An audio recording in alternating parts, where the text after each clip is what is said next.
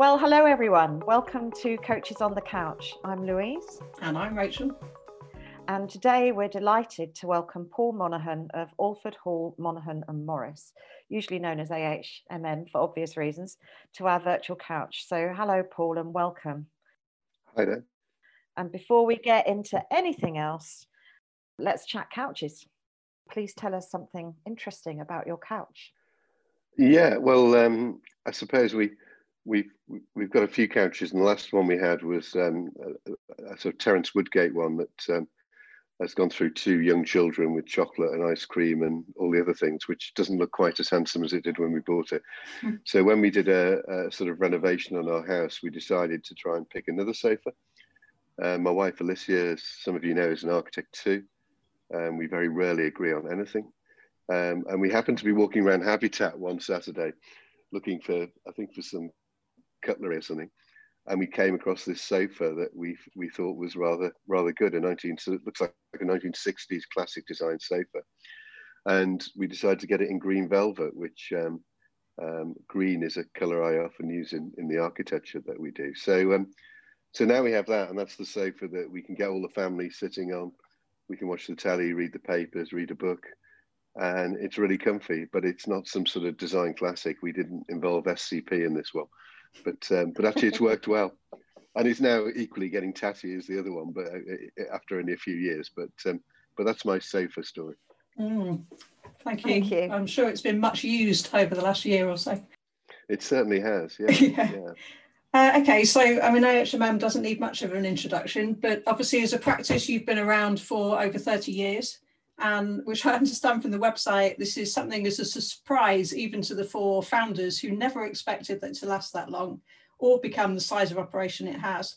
Uh, practice now has over five hundred employees, offices in London, Bristol and Oklahoma. Oklahoma has always intrigued me, Paul. Why Oklahoma? It's quite simple, I think. In the, in the last recession in two thousand eight, you know, like everyone else, we, we were in trouble and thinking about other places. One of our directors, Wade Scaramucci, um, he's got a brilliant name for an architect. um, Wade, Wade's from Oklahoma, and he suggested, why don't we go over then? Him and Simon went over, started chatting to, to a small place, but with a lot of money, with only two other architects. And um, we slowly dipped our toe in the water to the point now where we, you know, we've been going there about ten years, eleven years this year. We've got twelve people, we've got our own office, and we do more work than any other architect there. So. And we do everything there. We do weird, you know, we do, we've got the West, best whiskey bar in Oklahoma. We do social housing. We do, you know, startup housing. We do offices. We do a lot of refurbishment of, they've got lovely warehouse buildings there.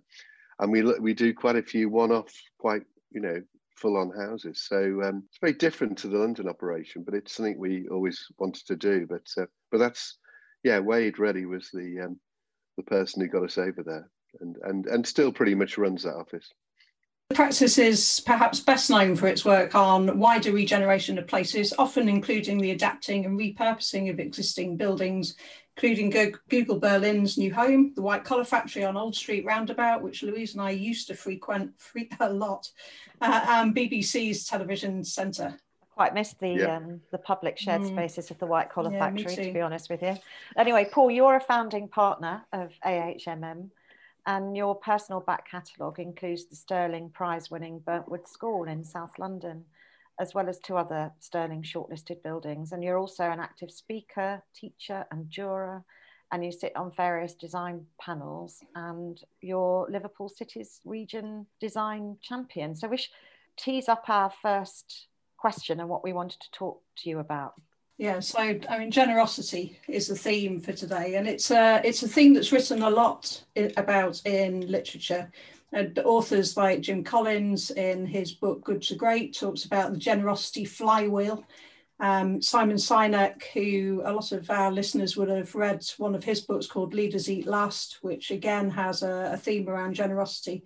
But the reason that Louise and I thought that it was a suitable theme for today was really because a lot of the people that we know, either individually or jointly, uh, are ex-A H M M. And some of those people have been guests on the pod, people like Joe Morris, obviously. And it struck us that that's probably quite unusual, to be so supportive or so generous towards people setting up their own practice. It always strikes us that that's quite a special characteristic of your practice. And maybe you could start us off, Paul, by just saying a little bit about that.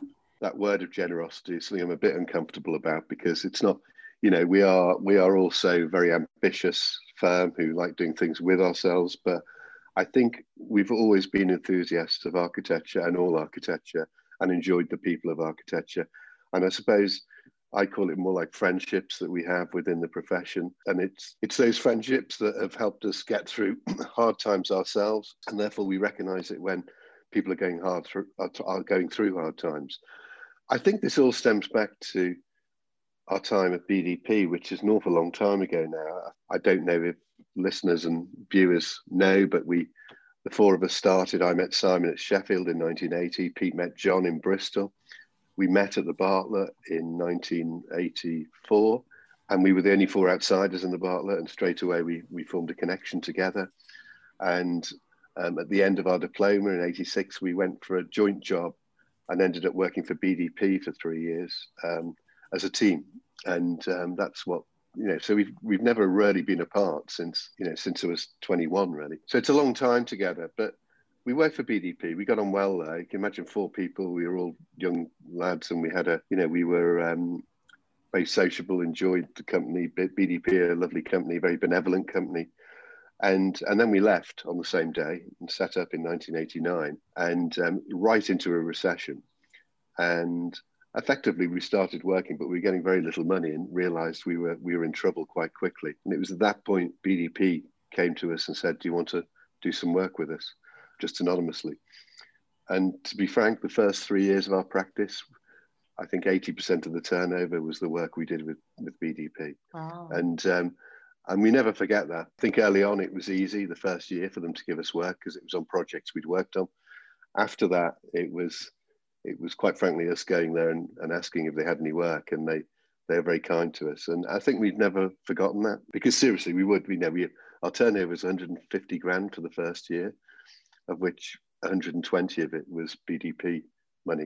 So um, you can imagine we were in quite difficult circumstances. So I think that that started it. I think also B D P were a benevolent firm.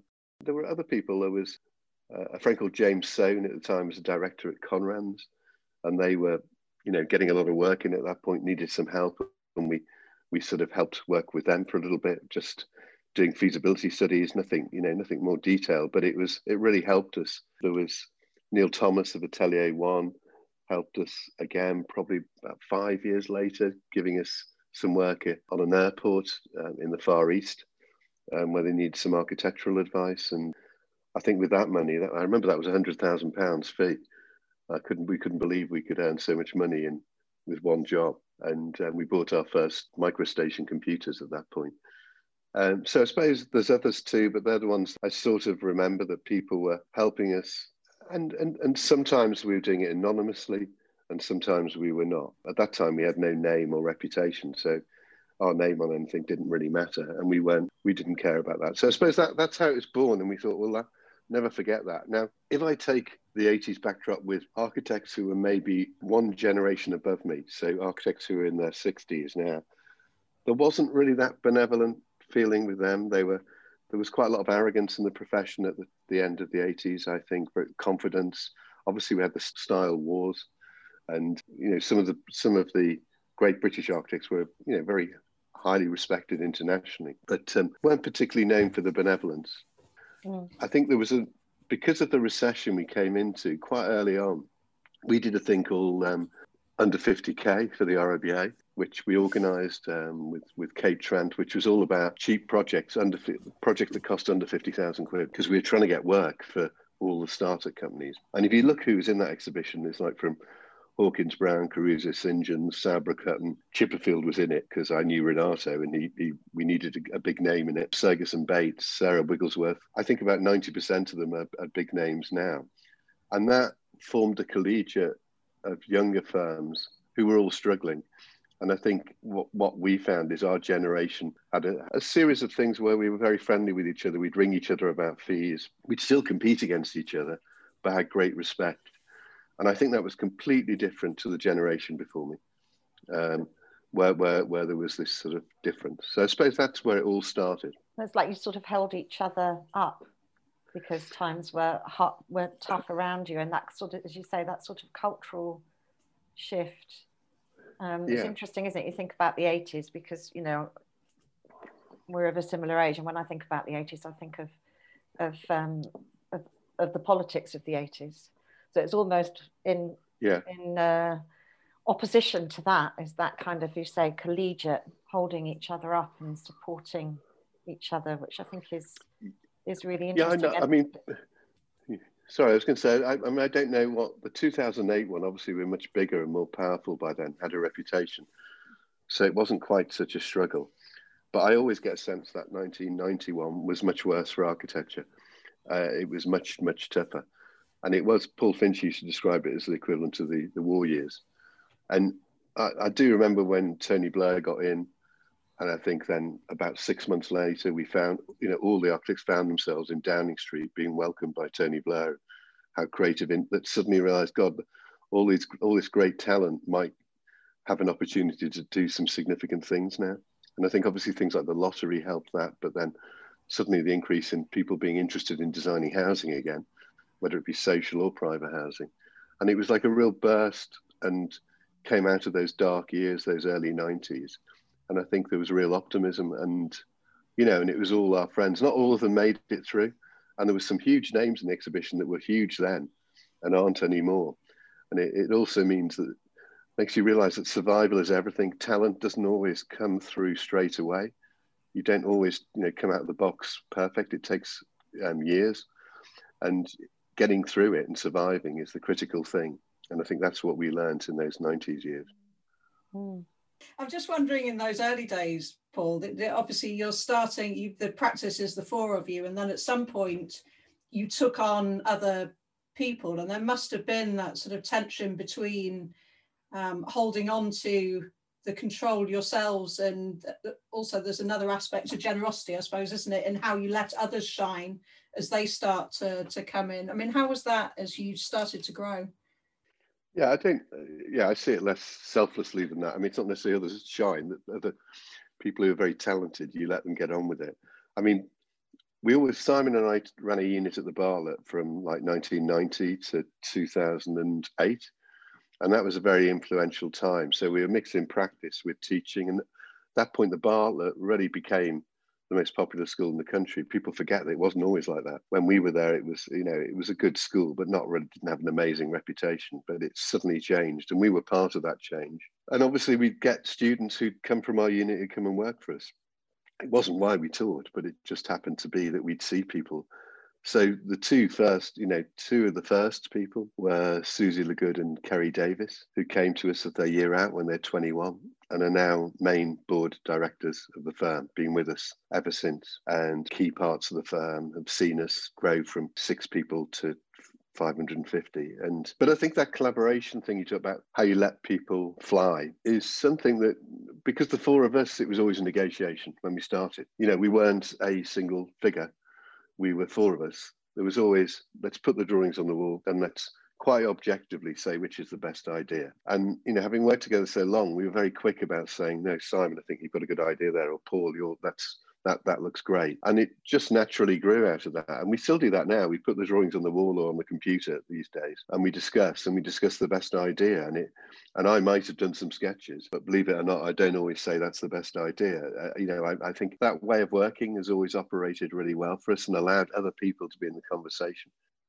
This makes me think of a way of coaching which is based on coaching within the system. And one of the early, earliest proponents of systemic coaching was a guy called Ross Ackoff, and he said a system is not the sum of the parts, but a product of their interactions, which is exactly what you've just described. It's mm. almost like you create, outside of the four of you, you created something else, which was the system. And it was based on a really positive interaction where every idea had equal validity and you would give way to ideas that you recognised were better than yours. So I think that's probably one of the strengths, you know, one of the reasons why you flourished is because you were able yeah. to create that. There's a balance, there's a balance, Louise, definitely. And So some people in the office might laugh that I do that all the time, because I don't always, don't believe, believe me, I don't always, I know, I suppose in my view, I know when it's right. And sometimes that might be me getting it right, someone else, but I know when it's right. And I'm very clear when that happens. But I, I, I think you're actually right. I, I think teaching is in, invaluable to starting up practices. And I have to say, it's the one thing the latest generation, by the latest, I'd, I'd say the people who are in their sort of forties now, don't teach quite as much as we all used to. And I felt running a unit of eighteen students with Simon, you know, for twenty years or eighteen years, and getting the best out of them is a really good model for how you manage and design within a practice. And, and in a way, it's free training. But it but it, it was a really good, you know, I, I, and it, it was never, we just did it. We did it because we loved teaching, we loved architecture, we loved the Bartlett. But it did did really train your mind to, and also to let go. And I mean, I see it with different practices now. I can see some, you know, I'm pretty controlling, and believe me, Simon is, as you know, in terms of what we do. But it's really important to push and pull on those things and not get in the way of someone who you might think, well, actually, they're better than me. I'm going to let them fly a bit. But I can see some architects can never let go. And if you can never let go, you're never going to grow. And that's fine, because some people don't want to grow either. You know, some people would be horrified to run the size of the firm we are. But actually, we've been their size. We've been every size over the last thirty years. You know, for a long time, we were, we were firm under ten for ten years. So we've done that. We were firm under fifty for ten years. We've done that. Uh, and we're happy, enjoyed it. But but now we... We feel we can, this the size we are, we can do more work internationally, we can do bigger work, and we've and, and we enjoy that. I love that link between teaching and and bringing out the best in people as a teacher, because let's face it, you know, you get that reflected glory when your students do very well, you know that you've done very well. And that being really good preparation for leadership in a practice, Rachel. It's really interesting, isn't it? Nobody said that before. Yeah. Yeah, it is, definitely. Yeah, and the other thing that was really interesting in there, Paul, it was it was making me think about the difference between control and leadership. Yeah, there's a, there must be there's a well there is a big difference between maintaining control over everything, ideas and that sort of thing, and then having a practice with five hundred people and then trying to inspire that group. I mean, how do you see that difference? Well, I suppose if I look at, you know, I suppose what I do personally, Simon and I run two studios in the office. Most people know that. It's sort of the way the firm works. So say roughly I'm in control of two hundred architects in the firm, and then have a number of associate directors, and then associates, then project architects. So I suppose I work through that. Projects have different pressures at different times. So if you're doing a competition, there's a lot of pressure every day of the week to try and get that to work, because any competition at the moment, people are really going for. So you really have to try hard to win them. So there's a lot of pressure, a lot of input for me. I think my role really does become, which idea should we go for? You know, I, I'm pretty at the forefront of those things, not necessarily coming up with all the ideas. I might sometimes, but I would be comment. So, so there, we're under pressure. We have got time constraints. People look for leadership in those moments. They want you to say, can you pick the round one, Paul? That's great. So they can get on with it. I think at the the... when you've got a project less under pressure, you have more opportunities to be iterative and enjoy the process. And that's where I enjoy trying to see how people can explore architecture and take us somewhere a little bit differently. Fantastic. Great. And, and just, just to take you back, thinking about, you know, you four being like the perfect team and having a, a good balance of, of, of skills and strengths. And you said that you've got a couple of people that joined you when they were twenty-one and they're still with you. And I was interested in, what do you see as the difference between, you know, who stays for a while and then decides to go off on their own, and the people that know that they can build, you know, the career that they want by staying with you? People either get the calling or they don't, the calling to set up in practice. I suppose we all got it, and we left B D P, and B D P are very generous when we left, and they, um, as I explained earlier. So I have to say, whenever anyone significant has left to set up, I've never had an inkling whatsoever. So when Joe left, when Ben Gibson and Matt Thornley, who have Gibson Thornley, who are doing really well now, I had no idea really that they would leave, and that, you know, which is a great, to me, is a great compliment to them, because it meant that It wasn't, I wasn't some, suddenly seeing sloppy work for the last year, quite the opposite. So I think what, what out of those things, what you recognise is that there might be a few people who might you might suspect might be interested in leaving. So what you've got to do is make sure they don't by giving them, making sure you you motivate them with the the work that they want, financially, how we deal with things. So you you, you know, you do keep an eye out for it. But but my sense is, once someone tells you they're leaving because they want to set up and practice, there is no point whatsoever in trying to persuade them to to stay. And I can see it in their eyes straight away when they tell me. And because I did it myself once at B D P, and I know, and therefore I just wish them the best and and genuinely say stay in touch. And you know, and that and that's the way I, I feel. You know, I think we've ever been bitter about anyone leaving. Occasions are up when people significantly leave the to awkward points in a project. You know, the project might be halfway through and the client loves them, but you've just got to deal with it. The firm is um, bigger than any one person. And, and you have to, you know, we have to always survive that and always allow for that. But obviously you're disappointed they're going, and, you know, as much on a personal level as on a, an architectural level. But, but then once they do, you know, I'm very proud of what Joe's achieved. His work's good, and he's He's still a good friend, and I, I have great pleasure in seeing how he's progressing, as I as I do other practice people. Like, you know, Ben Adams has left, and as I say, Gibson Thornley are sort of up and coming, and I think will be successful. Paul Ruff, who's a, a smaller practice, who left a couple of years ago. Paul even helped me do my house. As I say, one thing we did talk about uh, when we had our chat a few weeks ago is some of the bad stories you hear of people resigning from firms, you know, and I do know, you know, quite a few well-known names where someone's joined us, and I'll meet them at some do at the R B A, and they'll say, yeah, yeah, he was never very good. We, we were really pleased to get rid of him. And I thought, that just stinks. You'd be surprised how often that happens. Or that, that I'll get, we'll, we'll interview someone and say, well, they haven't spoken to me since I've said I was resigning, you know, and things like that. And, and uh, I think it's really, um, which shows great weakness, but also a lack of, I think, great in, in, in the great work that person will have done for them for many years. It's um, you have to recognise it's my my firm originally, and I'm motivated in that. Not everyone can see their way through getting to the top of our firm, and I recognise that. Or, or, or in a bigger, or in a more of a rush, you just have to recognise it. It's a symbol of insecurity, really, isn't it? If people respond like that, I think, because they're almost denying that person's contribution in a way that's so emphatic that it makes you wonder how big that person's contribution was. You know, systems thinking would hold that companies, organisations that have that attitude towards people that leave, whose contribution isn't honoured and recognised, they will, that stays within the system and they won't flourish. Yeah, and there are there are things, Louise, as well, where someone might have worked for a firm for, say, I don't know, five years, and the director working with them might not see their talent, and then they go to a different firm, and actually they're brilliant. And we've had quite a few people where it hasn't been as as negative as they were rubbish. It's been more, oh yeah, I remember him or her working for us. And I'll say, how did you ever let them go? They're amazing. And they and they'll go, you know, generally, where are they? I said, yeah, they're amazing.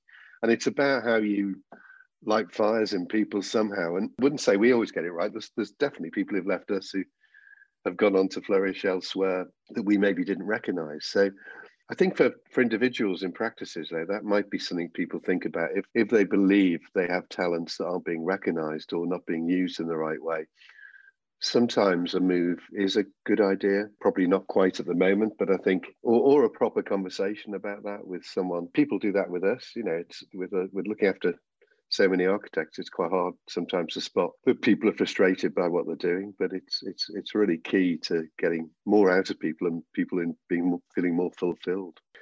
And I think that idea of collaboration, which I think again is is something that's much more common now, but wasn't so common twenty years ago. And I think early on we started to realise if we got a bigger project or a master plan, it would be really good to work with other teams and bring other architects on. Again, quite often that wasn't the case twenty years ago. People would just try and design all of it themselves. And that's where we started to see opportunities where it wasn't like asking someone to do a feasibility study. It was saying, look, here's a building. You can have a go at it. Our work is, is much stronger for being a backdrop to all of that rather than us designing all those buildings. And again, I think I told you a while ago that one of the... I remember talking to Zeb Aram of Aram Design about this maybe twenty years ago, about, you know, we quite like working with other architects. We, we're not total control freaks when we're designing master plans. And he said to me that, you know, he's never seen his candle diminished by lighting someone else's candle. And I always thought that was a, a nice idea, that it's, it's not altruistic. it shows that actually, you know, in some ways it's selfish. You get more, you get more kudos, more by giving away things. And I think that's always something we've enjoyed. We've enjoyed those collaborations. Yeah, it's a lovely quote. You probably get richer places as well. Well, I'm sure you would say, because that's why you do it. You get, you get richer and better places. I think so, yeah. Yeah, definitely. Well, cities are built in that way, aren't they? That, that, yeah. You know, so, um, I mean, it's obvious. And, you know, sorry, we're not the only people who do it. Field and Clegg do it an awful lot. Yeah. You know, they did, did it on Accordia to great success. But it, but it's something we, I generally really enjoy, because it's peer-to-peer. You're having, you know, design reviews that are peer-to-peer.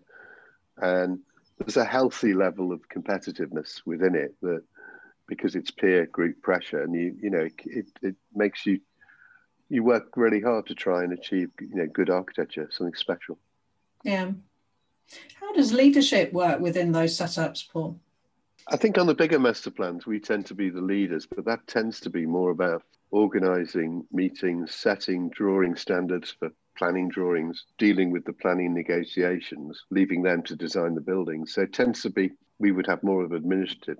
If ever there was one where someone was deciding, we were deciding on options for a certain area, we would, we always say we'll have to make the final call, but I've never had to use that. It always is through the iterative process.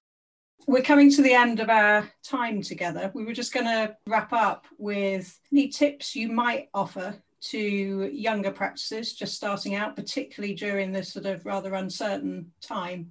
One of the tips I always have is to be be around and be seen. When we were young, we'd go to everything. There was the building design Christmas party, to every opening at the R B A, every opening at the Architecture Foundation. There were a lot more of them then. Get to know the scene and get to know some of the people who are around. Mm. So that's more difficult, but in some ways I'm finding some of these web-based uh, talks and conversations just as good a way of, of, of seeing things. Some ways you can see more. But I, I think being visible was always important. There are some simple things, you know, actually, if you're doing something, get it in the press. I think get it in the A J, get it in B D, get it in Design. If you're doing stuff, get it out there. Don't hide it. You know, our usual tip, which seems so, so obvious, to pay for the best photographer to take pictures mm. of your work, because it's the only record you'll ever have.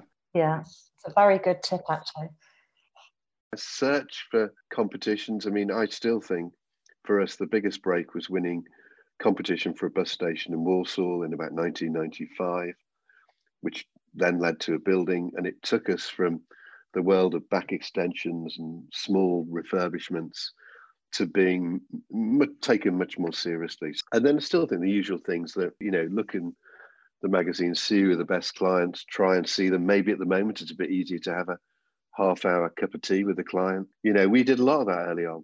Pete does this, um, did this talk yesterday to L S A, which reminded me, it was almost like degrees of separation. So British Land, if I go nineteen ninety, Pete going to a rugby match that Gardner and Theobald had some corporate hospitality, met Ken Deiter from British Land. We then go for a competition for a hoarding board with Marek Myoskoff, British Land in nineteen ninety-two. We win it, build it. Five years later, we get a gym with British Land. And now, thirty years later, we're building the biggest building in Broadgate with them. So it's a relationship that started thirty years ago. I think spotting developers or people who are more of your age, and what we found when we started, all the developers were, were like my age now. We were still in our twenties. What you wanted is people you would grow up with. And that's the same as consultants too. Got so much good advice there. So, yeah, meeting and social, like building relationships is the thing that really comes through. But if there's one thing I do, it would be look out for a competition and really treat it properly and try and win one, because I still think that's the, the best way. Mm. Well, that's remarkably, you've been really generous with um, yes. with your tips and uh, the way that your voice fired up there as well. It's obvious that, you know, that a lot of those things were, were um, deep beliefs. Yes, yeah, generous, generous with those tips, which brings mm. us back round to the theme of generosity. So... Um, you've been generous with your time as well. Thank you very much, Paul. Yes, it's been a great for... conversation. You're welcome. Nice seeing you, Nathan. Bye. Yeah, Rachel. Bye. Bye. Bye. Bye.